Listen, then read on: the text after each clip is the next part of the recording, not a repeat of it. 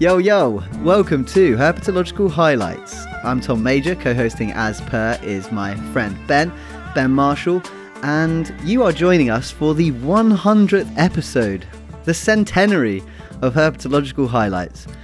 Do we have cel- celebrate celebratory uh, sound effects? Pull, it, Mm. pull in a soundboard. I mean, yeah, I could put some noises in. There Let's you see go. what I can find. Yeah, let's have some applause, perhaps, which I think is richly deserved. We've done 100 episodes. Big up yourself. Keep it real. We've been doing we've been doing this, Ben. Our first ever episode was released on May 27th, 2017. How times have changed. And we've only done a hundred episodes in that long. Yeah, that's not bad. 100 episodes Yeah. in like what, 4 and a bit years? I think we've done oh okay. yeah, I suppose that's still yeah, that's that's roughly heading towards once every two weeks. Yeah, that's pretty much what we've Yeah. been nailing. Okay, that's all right. It, it it sounds more reasonable when you say it like that. Yeah, but we thought so as it's our 100 episode, we should do something a little bit different. So we have got a nice paper to discuss, which uh, is a Patreon selected episode, and the paper we're going to talk about is about parasites, parasites in an amphibian, and um, yeah, it's quite a cool sort of in-depth look at not only parasites but also pesticides and how pesticides might affect the relationship that frogs have with their parasites. And then after we've read that paper, which is a uh, Patreon selection by Skylar, so thank you very much, Skylar. And after we've had a look at that paper, we're going to do something a little bit special for the 100th, 100th episode, which is play a little guessing game. And if you've been on our social media accounts, uh, you can play along. We've uploaded 10 different pictures of animals five from me, five from Ben, which were all randomly generated. And yeah, pseudo randomly generated. Okay, we'll say pseudo Pseudo randomly. We are supposed to be scientists after all. Um, yeah, we we used a, a, a series of random number generators to find find five herpetofauna each to show each other, and then see if we can guess. And points will be allocated. So we'll play that later on. Um, in the meantime, if you want to have a go uh, before we get to it, get to our social media accounts and uh, have a little look. You'll be able to find all the pictures there. But yeah, I think yeah, just uh, thanks for listening along to 100 episodes. It's been great. I think we fully intend to do many hundreds more. We've got no sign of stopping. Hundreds? So, um, hundreds more. Yeah, I'm never going to stop. What are you roping me into? No, I think It's it's, never yeah, it's been end. good. It's been good. It's been good. Yeah. Okay, let's talk about this paper. So this is by Hua, Wuerthner, Jones, Mattes, Cothran, Relyea, and Hoverman, 2017. Evolved pesticide tolerance influences susceptibility to parasites in amphibians, published in Evolutionary Applications. Wood frogs. Wood frogs, yeah. What does a wood frog even look like? Are they I- the ones? Do they make an adorable noise? Almost assuredly. I'm thinking of I'm thinking of spring peepers though, which are slightly Oh different. yes, peepers, peepers, peep. Peepers do peep. So do wood frogs wood? So it's Lithobates sylvaticus. It's a broadly distributed species all over North America. And the reason we're talking about this particular species, the fact that it's widely distributed and quite common, lends itself to this kind of study. And the authors of this paper are interested in pesticides broadly. So, pesticides are designed to kill agricultural pests, hence the name, and they get sprayed all over crops in an effort to kill the things which eat the crops, um, and you know stop stop farmers having the yields they want to have from their crops. So we know that when you're constantly spraying pesticides, the same pesticides year on year on year, pests can actually gain a tolerance to the pesticides, making the pesticides less effective, essentially reducing their kill count. And this is bad for business because the agricultural industry loses money, yada, yada, yada. But pesticides are poisons, right? So they don't just affect the target species, they affect all wildlife that is exposed to them. And it's not only the pests that can gain a tolerance to these pesticides, other wildlife can as well, and they do.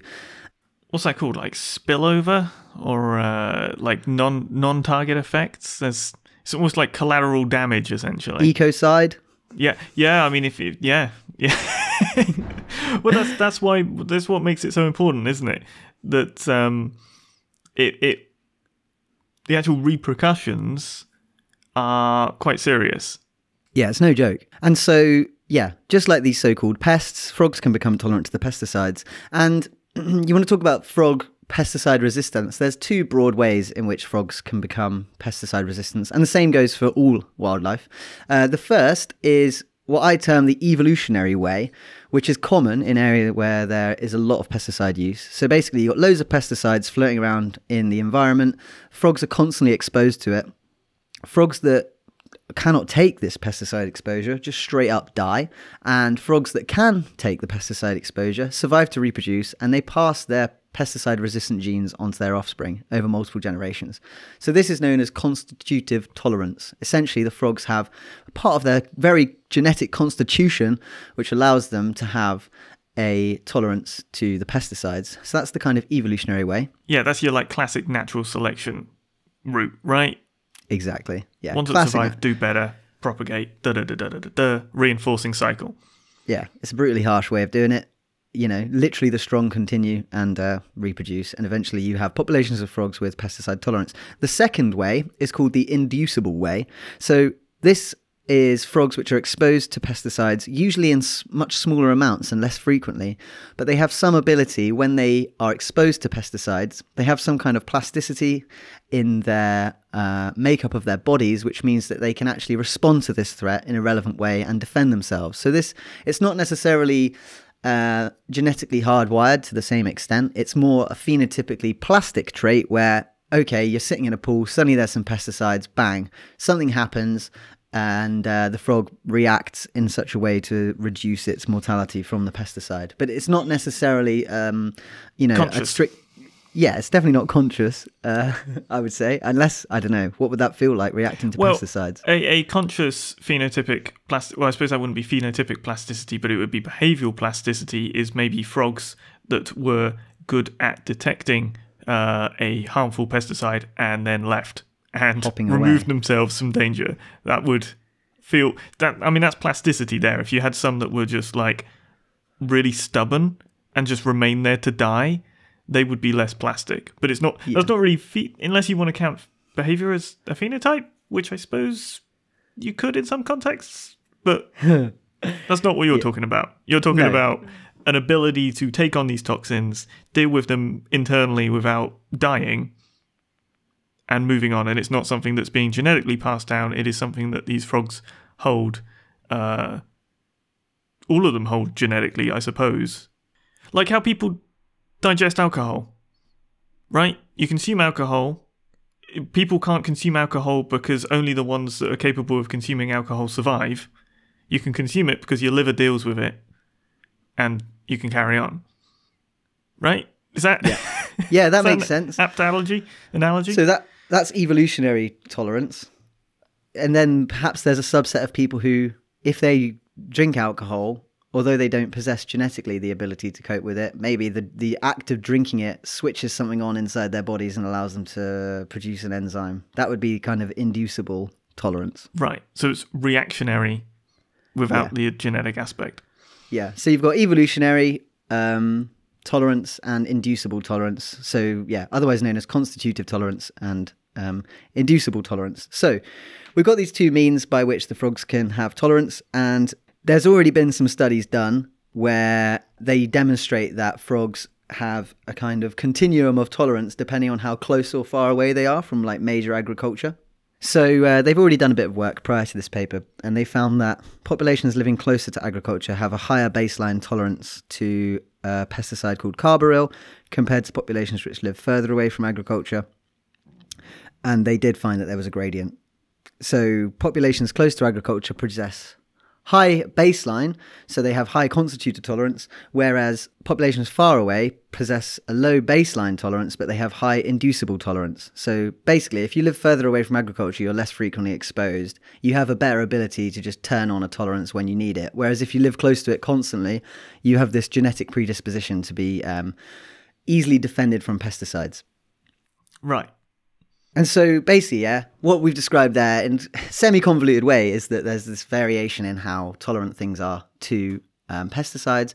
But what the authors of this paper were interested in, and what we're going to focus on from now on, is with everything in nature, there's trade-offs to be made. So if you're a frog which has got a constitutional tolerance, which has evolved through natural selection, through being repeatedly exposed to pesticides, your your genetic makeup is such that you have a defense. However, in evolving this defense, it's possible that there's had to be some kind of evolutionary sacrifice elsewhere. So maybe they're more or less fit as a result of this tolerance. So, say you're tolerant to pesticides, but the mechanism which produces that tolerance, I don't know, this isn't a scientific example, but say, let's just say you had an ability within your cells to produce a certain compound which does something to nullify the pesticide. It could be that that same compound, which helps to nullify the pesticide, also has uh, another effect which might actually make an infection from, say, a virus worse. And there are some examples of this in the literature. So, uh, and, and, there are examples where it goes both ways, actually. So, um, we're talking about mosquitoes. There's mosquitoes which have evolved a resistance to this particular insecticide, a, a pyrethroid insecticide. And when they do that, the way they protect themselves evolutionarily is that they produce a thicker cuticle which shields them from chemical exposure. So literally they've just they're just they've got a thicker skin essentially and that stops the chemical pesticides getting into their bodies and infecting them. That thicker cuticle is also thought to um, defend them a little bit from parasites which infect them via penetrating their cuticle. So you've got a thicker cuticle, all those parasites which you've co evolved with that are used to stabbing a hole in you in order to get inside may not be off. able to. yeah, they just ricochet off, they bounce back into the pond or whatever. So yeah, that's one example where it's actually beneficial to have evolved um, resistance to pesticide. There's also a flip side to that. Uh, another uh, mosquitoes mosquitoes which achieved tolerance via something called target site insensitivity are actually more susceptible to plasmodium infection, which goes on to cause malaria. So it really depends. It can go both I, ways. That's what makes it so interesting to look at, though, because on the face of it, you can't really predict what these additional effects are going to be. So they're too complicated. Yeah, yeah maybe they're going to be sort of synergetic, I guess. Syn, syn working. What's that word? Synergistic. Synergistic, that's the one, where they reinforce each other, and you can imagine these two selective pressures sort of, oh, it comes with this benefit, that makes it more likely to happen, but it comes with this benefit, also making it more likely to happen, so you're really likely to get that uh, propagating, that, that trait propagating in your population. Whereas if you've got trade offs, it might slow down that selective pressure because you're vulnerable to something else. That, okay, you're great at surviving this pressure, be it pesticides, but you're awful at surviving this other pressure that's present, that's going to sort of soften the selection to be pesticide resistant potentially. Yeah, that's right. And so they've got these 15 population of populations of wood frogs on a kind of continuum from near to agriculture to far from agriculture and that is associated with a high either a high baseline tolerance if you're in really high agriculture areas, high pesticide use, or a high inducible tolerance if you live far away, so you're not constantly exposed. And what they wanted to do was they wanted to see whether these different populations with these different kinds of pesticide tolerance could be more or less well defended against a couple of parasites which commonly infect frogs. And so the parasites they've decided to choose one, the first is echinostomes, so these are widespread trematodes, and they use larval amphibians as a secondary intermediate host. So I think in this example, the first host is a snail. The snail gets eaten by the frog. The parasite passes into the frog. I don't know what the top layer is. Um, I would imagine it would be some kind of predator of frogs, perhaps a bird or something like that. Yeah, or maybe maybe a fish, or even even a snake. Um, I've I looked up trematode because I was like, what do these things look like? And they look like little blobs. So there's no consistency to how they look. I no. tried to do the same thing. Um, some of them look like a slug. Some of them look like a beach ball. But there is a there is a illustration here of uh, uh, them starting in a snail, moving into a fish, and then the fish being eaten by a large husky. And uh, like now. Whether, I I don't know where this is coming from, but um, there are two different diagrams that have a husky or or spitz like dog consuming a large fish. So I can only I can only believe the top level is some sort of large canid. Right. Okay. Yeah. yeah, yeah. Don't let your dogs just eat random suspect pond fish. I suppose is the lesson there. Um, hey, I, but yeah, that's what I'm getting. That's that's my yeah. quick Google. so um, yeah, so what happens when these echinostomes get into uh, amphibians. They generally affect larval amphibians, so we're talking about tadpoles. Um, when they get in, they insist, so they just plant themselves in the kidneys, and this causes hemorrhaging, edema, death, um, which is obviously bad. And so For the way, tadpole. yeah. So as we mentioned, yeah, for the for the parasite, amazing. I mean, a nice juicy tadpole kidney to suck on. Mm. What could possibly be better? But um, the way in which they gathered these echinostomes for this experiment, these little parasites, was that they collected up ram's horn snails, and each ram's horn snail was put in a little tube with some clean water, and then they exposed it to light. And for whatever reason, I suppose um, the parasites are eager to reproduce. When this happens, when the snail is exposed to light, they start poking out of the snail and swimming around in the water. And these are like the free swimming form of the larvae. So I imagine that's what transfers from the snail to the frog, actually. Maybe the frog doesn't even have to necessarily eat the snail. Um, but this Well, I mean, allows it would the be the tadpole eating the snail, correct? Sorry, yeah, the tadpole Mm-hmm. eating the snail. I don't think many tadpoles eat snails, so I'm starting to think now that it just goes Oh, snail. tadpoles are tadpoles are weird, man. They can eat all sorts of things if they really put their little keratin mouthpiece mouthpieces to it. Some of them are sucking on things and they're like bottom feeding. Some of them are like little bitey ones. All sorts.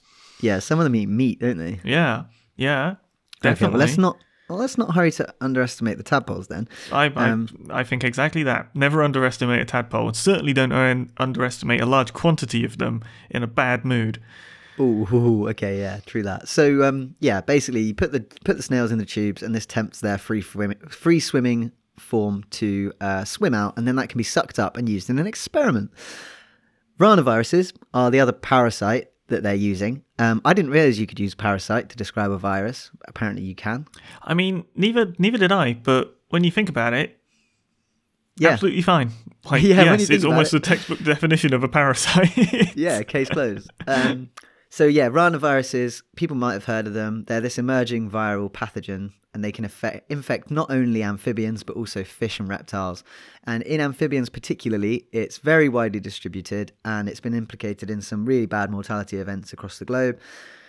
Ranavirus usually affects larvae and young frogs, and it leads to death by initiating the death of individual cells within the liver, kidney, and spleen. Anything that affects the spleen, just the word saying the word spleen is quite graphic. Yeah, it's a bit of a gut punch, really, going for the spleen. Very nice. And wood frogs, particularly, are very susceptible to ranaviruses. And uh, the way they obtained their ranavirus culture for this experiment was um, there was a big die off of larval salamanders in the Great Smoky Mountains National Park. And uh, yeah, they scraped up some of the virus off of them and used it for this experiment.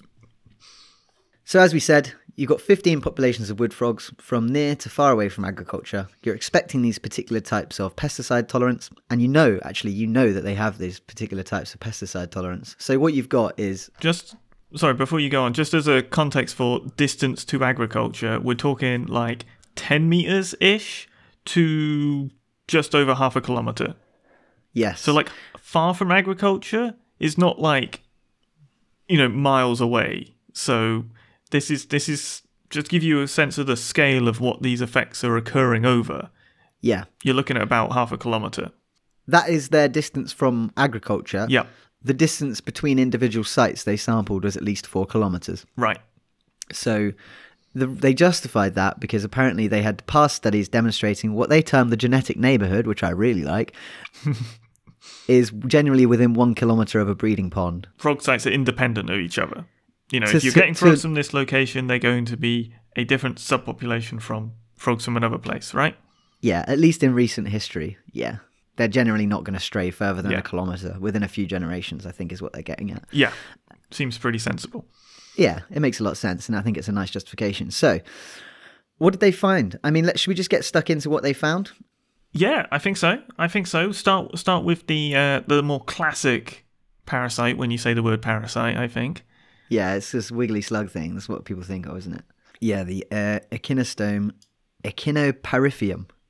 Yeah, and basically the case was that the closer you got to agriculture, the lower proportion of these uh, trematodes that sort of what what's the word insisted insisted into Encysted. the uh, Yeah. Into the tadpole. So basically, it's this this scenario where if you fur basically whatever pesticide exposure is actually supporting the frogs in their resistance against these trematodes, correct? Well, at least that's the implication. Absolutely, that's the implication, yeah. If you've got high constitutive tolerance, which has evolved as a result of being highly exposed to pesticides, for some reason, you have lower parasite loads from Echinoparyphium. Echinoparyphium, if you insist. You know what I'm saying there? It's a joke. Um, um no. It's insist with an E.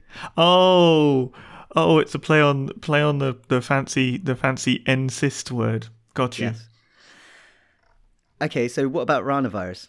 With ranavirus, they actually found no relationship between the mechanism involved pesticide tolerance and survival, but populations But. living closer to agriculture experienced higher viral loads. So what they Right. found was that if you've got this high constitutive tolerance from being around pesticides, then you have a higher viral load of ranavirus.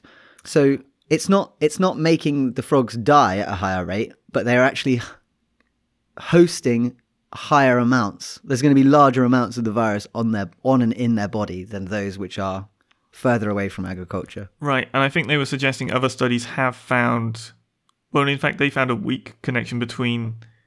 I think they found a weak connection between viral load and survival chance. So it it's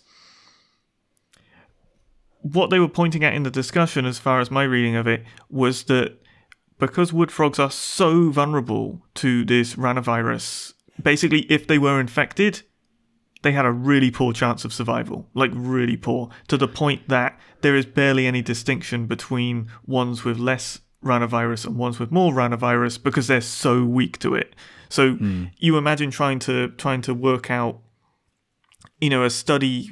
You're, you're examining this along a gradient of how much ranavirus they had in them, but a tiny bit will just bump them off anyway there's nothing to compare against. It makes it really, really hard to compare against because it's just you're getting a whole bunch of dead frogs and there aren't any sort of survivors to examine as a point of comparison.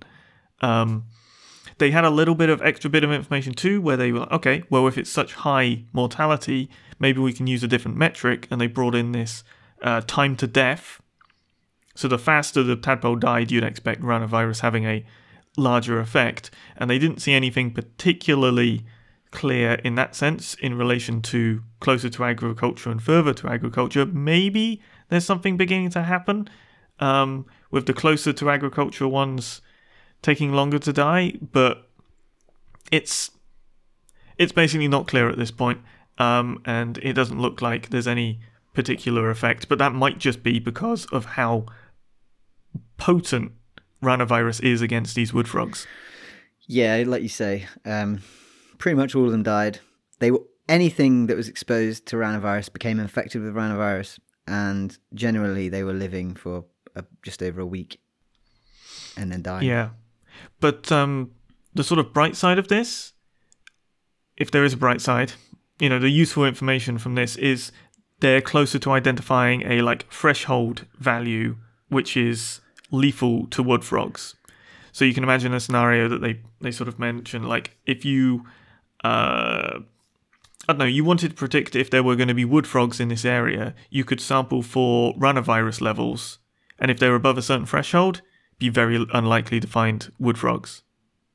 Or vice versa, you find wood frogs and you have a decent sort of ecological indicator species that perhaps ranavirus isn't particularly present in this area because you you know studies like this show that they're super susceptible um, to a certain concentration of ranavirus in their in their little tadpole immediate area. yeah, yeah. So and still think, useful information, really useful information. yeah, and I think that these kinds of studies, which are not just examining the effects that pesticides have on wildlife, but also the ongoing sort of cryptic effects, the, the fundamental changes that pesticides bring about in animals, even evolutionarily or otherwise, can affect their interactions with other Yeah. creatures in their environment. You know, this goes for host parasite um, relationships. This almost certainly goes for predator prey interactions as well. Well, yeah, it's very. I mean, you're talking about what eat frog. You know, what's going to be the the final stage of some of these these parasites cycle, and that's very much tied to wood frog predators. you know, you can imagine the knock-on effects of a, uh, you know, far from agriculture or or vice versa scenario where there's fewer wood frogs because they've been exposed to something, you know, be that ranavirus or or whatever. Pesticide makes them weaker to ranavirus further. Fewer wood frogs, fewer things to be predated upon by. Uh, whichever predator is e- eating frogs, and the sort of knock on there. Maybe the lack of that predator then releases something else, and their population increases. You know, the, the knock on effects are outrageous for something like mm. this, which I suppose is quite you know it's quite hard to predict and quite hard to monitor from base principles. It's you know pesticide. You can't just look out your window and see if there's a pesticide there or not. No, you takes have a to hell taste. of a lot of work. You have to taste the water to see. you have to lick the frogs. Yeah. Yeah, yeah, it's pretty wild. Really cool. Again, I mean, you know, thanks to Skylar for asking us to cover a another um, parasitic paper. yeah. Really interesting, really cool. Something which would probably ordinarily shy away from because it seems confusing, but um, this paper is fantastic, and uh, yeah, I think it presents a really nice link between these two things, and something which I'm sure lots of other people will like to study and, and find increasingly complicated Yeah. relationships. Well, and super important, you know, anthropogenically, human wise too, because it's okay, you're using pesticides. This is something you have to take into account. We're This- living in the Anthropocene. Yeah. But that's gonna that's gonna affect everything everything down, isn't it? Or everything sideways. Yep, yep, yep, yep. All right. So that was awesome. Thanks again to Skylar. Now, Ben, let's move on to our episode 100 special Herp. I wish I'd come up with a more catchy name for it. What's what's the name you got for it? Herp guessing game. Oh yeah, the herb guessing game. Everybody loves the herb guessing game. I think that that level of naming quality is absolute. That's that's bang on us right there. okay, well, let's start. Who's going to go first? Um. Well, how, what's what's our what's our mechanism for doing this? Well, I think what we need to do is we need to get all of our ones up on the relevant social medias. So Oh, I'm not. if- Well, well, the social medias. What if there are guesses already provided? Well, well, yeah. That's I was thing. just going to send them to you via Facebook. Oh, yeah, yeah, yeah, yeah, yeah, yeah, yeah, yeah. We send them to each other via Facebook, but then you've got to find your own ones to look to not. It's going to be hard, actually, isn't it? Maybe we should guess them ourselves first. Yes, and then, and then- talk about who's guessed them right after. All right. Because otherwise, yeah, we're going to accidentally see some stuff we don't want to see. All right, I'm sending you the images. Oh, he's already. What's all this? All right, okay.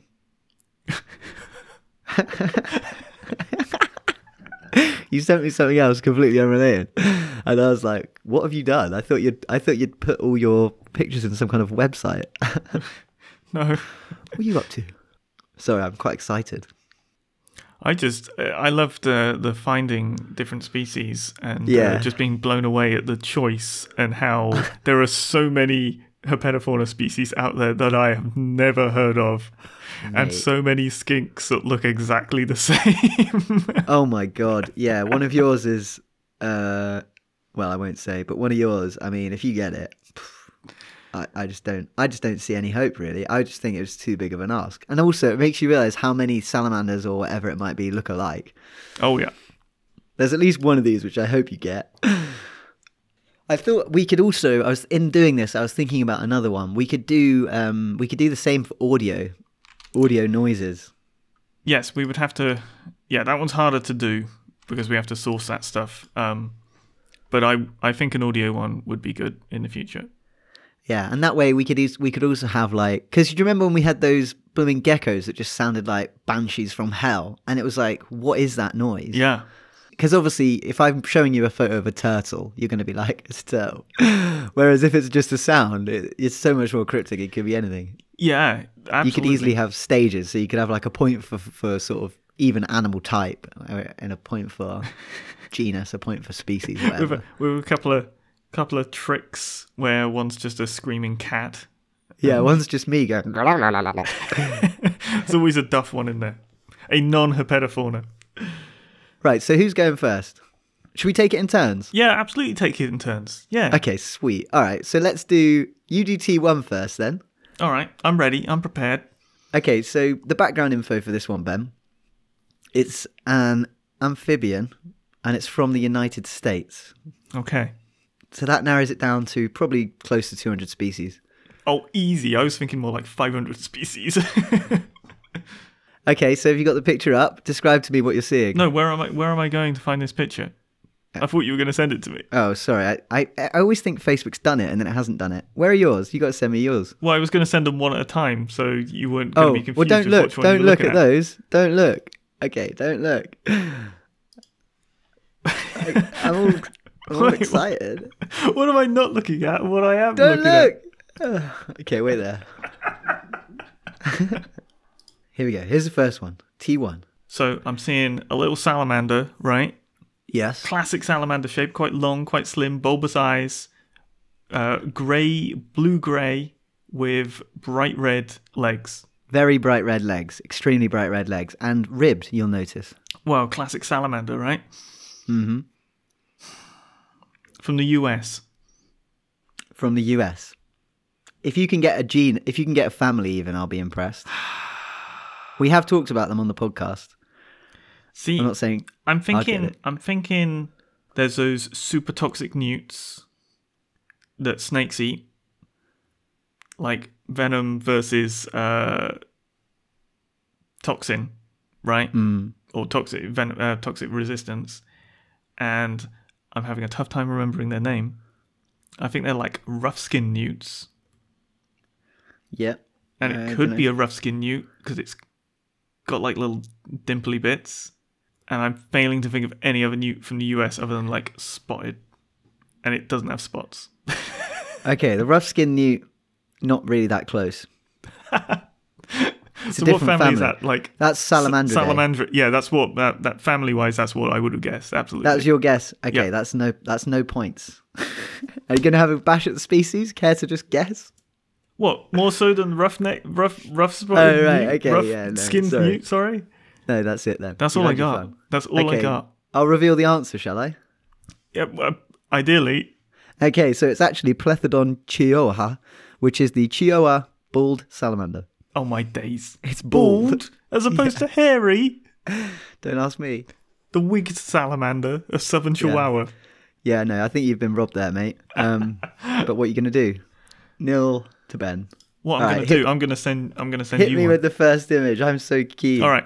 So here we have a beautiful, beautiful species from Mali. From Mali. Yeah. Okay. oh, it's a crocodile. Oh, From Mali. yeah. You remember where Mali is, right? No, I don't. We I both can't remember. we both have degrees in geography. There's no excuse I know, here. I'm a fraud. Uh, Mali. This was this was a level of It's a difficulty I didn't foresee. It's a country in Africa, right? Oh, absolutely, yeah. So it's an African crocodile. I'm just going to go Crocodylus niloticus. Oh, bang on. Nile Yeah! crop. Straight up. Yeah, yeah. Okay, so I got a point. Oh, 100%. 100%. Excellent. Hey, sweet. All right. So it's 1 0.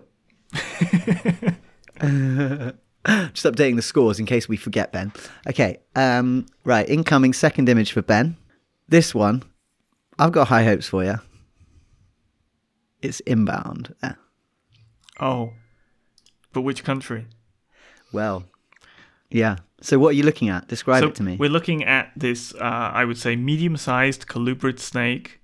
Uh, it's olive in color with slight uh, darker banding on the underside of it. Uh, has a slightly brownier, more olivey head and a very distinct little uh, black and pale yellow collar. Now, colloquially, I think you'd call it a grass snake, yes, but without a doubt. with a recent split Yeah. Uh, grass snakes found in the UK versus Europe, it could be two of one species, and I don't think I can tell them apart visually. Okay. What's the common name of our one? Currently, Yeah. common name, Mm. uh, barred grass snake, Yeah. right? Yeah. Natrix helvetica is its Correct. Latin, Yeah, that's whereas the- mainland is Natrix natrix. Yeah. So you're gonna give you're gonna give me the country? Oh, sorry, sorry, sorry. It's Switzerland. oh, then I'm putting I'm putting all my money on Natrix natrix. Nice, correct. Big up. when I saw that pop out, I was like, "Oh, fair, yeah, fair." I was really excited that there was actually one I recognised because after Plethodon chihuahua, I was like, "Wow, is this going to be like that?" Okay, okay. So big up, you got a point. All right, I'll have my second one now, please. Okay, here we go. An absolute beauty. Yeah, I forgot I was supposed to give you the country. I was just going to let you suffer. but yeah, from pictures I've seen, um, the ones from the UK do have like generally a slightly more barred pattern on the flanks. Okay. Okay. Oh wow, look at this little creature. Where's it from? Uh, this is a beautiful lizard from the Czech Republic or uh, Czechia. Uh, it's a green lizard, right? It's pure green. It's like really jewelly. It looks beautiful, and it's got a blue face. Ah, is it? Um, I'm so bad with lizards. Uh, is it? I want to say uh, Lacerta, Yeah. Agilis, Which one? Agilis. Not Agilis. Ah, uh, bilineata. Doesn't have lines on it. I'm just guessing now. Trilineata. No, look, look, look at that! Look at that little lizard's. Look at that lizard. What, what does it scream to you? It's really green and it's got a blue face. Okay. Blue-headed lizard. Mm. Blue-headed green lizard. oh, Lacerta viridis. Hey!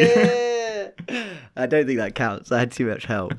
I think I get half a point for Lacerta though, right? You definitely get half a point for Lacerta, and you also said the words green lizard at one point, which Yeah. is the majority of the common name. European green lizard.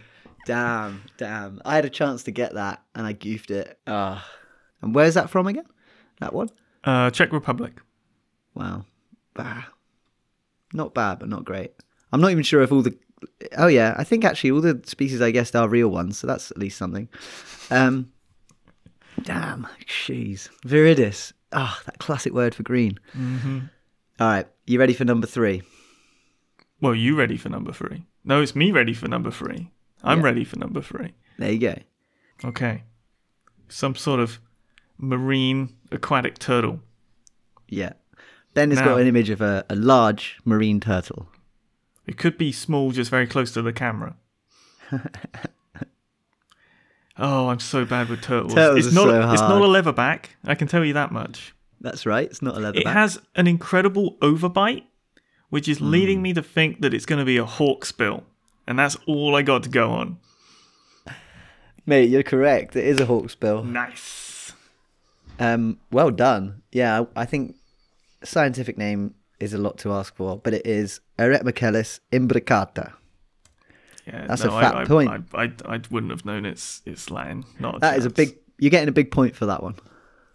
Well done. All right.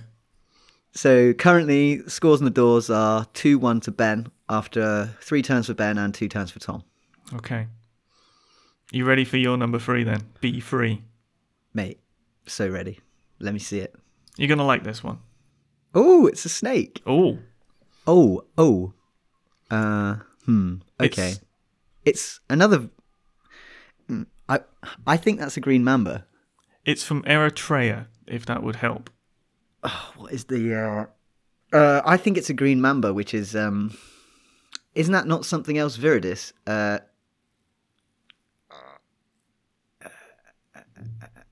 yeah, my guess is green mamba. I can't remember the genus. Uh, if oh, you're you're so close. You're so close. It's the other mamba. Black mamba. It's the black mamba. But it's not very. Oh God. Okay. Yeah. Damn it. That's dumb. I have a horrible feeling they're both present in Eritrea. I thought, yeah, mm, damn it. I mean, black mambas I've seen pictures of. I guess they are sometimes that color. They're more grey though. That's quite a green snake, isn't it? I suppose it's an olive color. Yeah, I would say olive. Yeah. I was looking for an image where it didn't have its mouth open because that'd be too easy. Oh, green mambas are so green. That was such a bad guess. Oh my god. oh my days, what an idiot. Ah, okay. That's no points. Well, no, that's half point, surely. Because I got, but I couldn't remember what the genus was. Yeah, but mamba is a is is the genus, right? Like in the sense that only things called mamba belong to uh, Dendroaspis. Yeah, Dendroaspis. God, Dendroaspis polylepis. nice. Wow, Or I bet loads of people will have got that online. Okay, let's do your number four, mate. It's looking like it's looking like you're going to get a big win here. This one, I feel, I feel pretty confident you'll get this one. Let's have a look. Here we go. Oh, So this is a an amphibian, as I'm sure you can tell. Yep. Um, from Barbados. ah, so it's a very large looking toad from Barbados. Huge, as a whopper. Oh. I mean, I'm just going to have to go cane toad to be blunt. I mean, the bulk of this boy is Yeah, phenomenal. the parotoid. The parotoid glands are like Bigger than its their own. head. Yeah, they're like their own animal. Yeah, I'm going. I'm going cane toad, cane toad, some sort of bufo. Um, I don't Yeah. know anything else toad wise that It comes from Barbados. Rhinella marina, the cane toad. Smashed it. oh yeah, point. it's not bufo anymore, is it? Yeah. No, but you know, well done. Smashed it. Not native to Barbados. Uh, it's an introduced species. Oh, cheeky. Yeah. You ready for your number four? Yes. Oh my word! Look at this little character. So this this little guy is from Chile. Have we ever done a podcast on this animal? Uh, not that I'm aware of. So I'm Um, looking at. Yeah, you you've got a really tough couple coming up. This one and the next one. Yeah, there weren't many amphibians that I recognised from anywhere. you got really unlucky. so uh. I think there's a half point here that you can get, um, because it's it's partly a trick question. Where's it from again? Chile. Chile. Oh God. Is it? Okay, so I'm looking at a very small. It's either a frog or a toad. It's sort of base color is black, and then it's got like orange blobs all over its legs, which are really beautiful. And then the top is kind of warty with mottled orange and black, and the parotoid mm-hmm. glands are really bright orange. One of one of the criteria I used to trim down because Chile has a lot of amphibians, like a lot. So I trimmed it down to ones that have a English common name. Oh, nice. That's good. So So I'm gonna guess. because there is there is a good chance you've never heard of this genus ever. Yeah, I really have no way of knowing what this animal is. I'm gonna guess the common name is like orange toad. it's got toad in the name, but it's not a Hmm. toad. It's a frog toad. It's a false toad. It's the Chile Mountains false toad. Telmatobufo ves, vesnustus. Venustus. Well, the only way I was going to guess Telemato Bufo was through telepathy. So I really tried. see what you did I was Ben. going through so many different Chilean toads and frogs. I'm like, I've never seen any. of these. there weren't even genera that I'd recognise. yeah, but this is kind of the, the the game where the randomness comes in. You know, it could be something you've seen, it could be something you've not. All right, Yeah. well, I don't, I definitely don't get a point. Okay, here's your number five coming in. Last one for Ben. So this is, as you can see, a crocodilian, and it's from South Africa. I mean, a croc that big from South Africa has to be the Nile crocodile once again, right? yeah. what are the chances? I guess if you've like if you've randomized to crocodile and get only- Africa. and get Africa, you're gonna get mm, this guy. Yeah, I mean, I had a choice with Mali. They were like some little ones, or said they were little ones, but they might have had crocodile in another part of the name. Thinking about it, Yeah. because no, it no, of course now crocodile, of course. So yeah, mate, you actually got four out of five. A few of those were very easy and also very much pandering to me. No, I did this. I actually strictly did the randomizer. I didn't muck about. I didn't know selecting. That was just You d- you didn't know you did randomized within the species within the country. yep. I did. Holy smokes! No, I went I went group first, so I knew I was looking for either a snake or whatever, and then that allowed me to like filter my country randomness because obviously if there wasn't a snake in a place, it, it was out. And then yeah, and then I did yeah, so I knew it was going to be a croc. Then I did random country, and then I did it. For example, Okay, because I did random country first, random group, and then looked at what ones there were and picked ones that I'd actually heard of. See, I didn't do any of that. I didn't do any filtering whatsoever. I just went for it. Oh, and yeah. boy. And You it turned out to really be nasty grass ones. snake. Yeah, grass snake, uh, hawksbill sea turtle, cane toad, and Nile crocodile. literally, like some of the most iconic reptiles of the world. Having said that, I had you really threw me a bone with black mamba, and I just couldn't remember for the life of me what it was called. Oh, what that that's gonna haunt me. All right. okay. Your final oh hey. one. Oh hey. It's uh, it's from Romania. It's a slow worm. Oh wait, is there another species over there? It looks like a slow worm. Just give me like three to four minutes to recount the scientific name of slow worm. The slow worm knowledge. So what what he's looking at is this beautiful golden, slender, legless lizard with a small grumpy face and uh, maybe slight uh, lateral lines going going along along its body. Yeah, it's definitely got lateral lines. Um, I can't remember. so basically, I was I was looking for, I was totally taken by the slow worm, and I was looking for common names for it. And Yeah. if you go looking for common names for it, it just says slow worm. but it's it's the eastern slow worm essentially. So it's not the same. Yeah. No, it's not quite the same as what we have in the UK. Uh, it's Um, col colchica is its species epithet. what's the genus again? Uh, how do you say it? Ang Angius Ang Ang Anguis Ang. I can't. I can't. Oh read. yeah, anguis. really. Anguis. And ours is anguis fragilis. Yeah, yeah, Anguis. yeah. Is that how? Okay. So it's Anguis colchica. Anguis colchica. So yeah, do I get half a point for slow worm? I mean, to be honest, I'd be tempted to give you a whole point for slow worm because that's literally what everyone calls it. Yeah, but I had, I did, I knew that there was another one, and I, I meant R one. So that's the name I was trying to recall, which I can't believe I couldn't remember. Jesus Christ, I need to get more sleep. Anguis fragilis. Damn it, I can't believe I missed out on the mamba as well. Jeez. to be honest, I thought I thought the the European green lizard was going to be a slam dunk for you too. I actually don't know what any reptiles are. oh dear. Okay, cool. Well, that was really fun. That was a good game. Um, I'd be interested to do it again, and or with uh, the addition of uh, noises. Absolutely.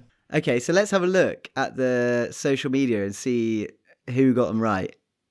See if we had anyone getting them right. So we got a few guesses here.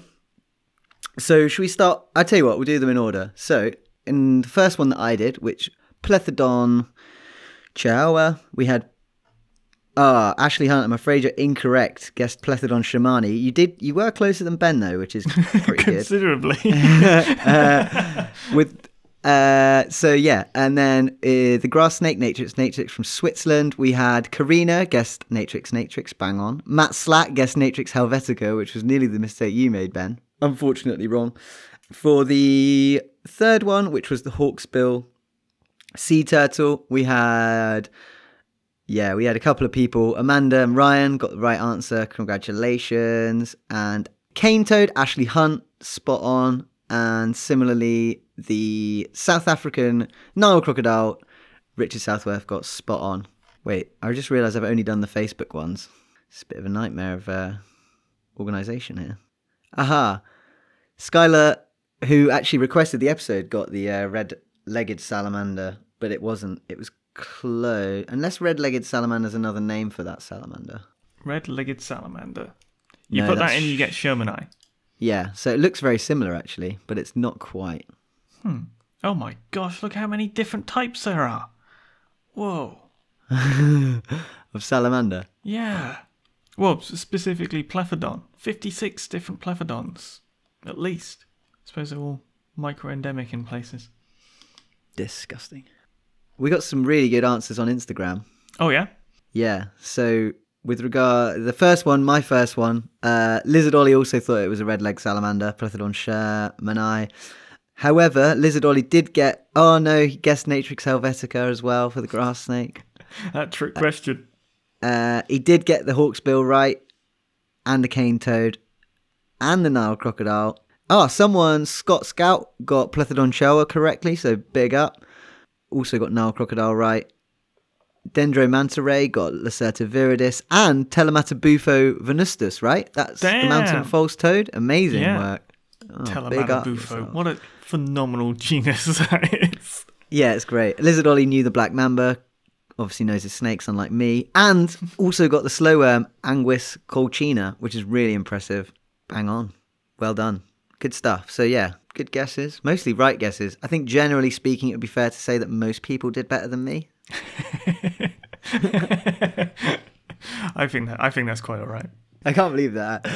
Uh, that was fun, though. That was fun. Yeah. Definitely felt quite on the spot. I, was like- I was trying to think of the scientific name for uh, a slow worm, and all I could think of was Apodemus sylvaticus, which is a blooming wood mouse. It's like running around in my brain. Not quite. Okay, sweet. Well, that was really fun. Um, hopefully, uh, people enjoyed that. Yeah, we'll try and do another one with sounds because that way you don't have to go anywhere to look it up. We can just play the sounds and people can mull it over wh- whatever they're doing if they're commuting or whatever. So um, I think that's really that's the episode, isn't it? Pretty much. I think so. Yeah. 100 episodes done, dusted. On to the next hundred. Yeah, and if you'd like to have, if you'd like to hear more of this kind of thing, let us know if you've enjoyed it, or if you think it sucks, let us know as well. And it will never happen again. yeah, uh, but yeah. Well, no, you just um, save it to episode 200. Save it to episode 200. Yeah. Yeah. Which won't be far away. Uh, another four years. Um, but yeah, if you want to get in touch with us, you can. We're at herphighlights at gmail.com or we're on all the social medias. You can be our Patreon, same as Skylar, if you want to have some sway over the choices of topics that we cover.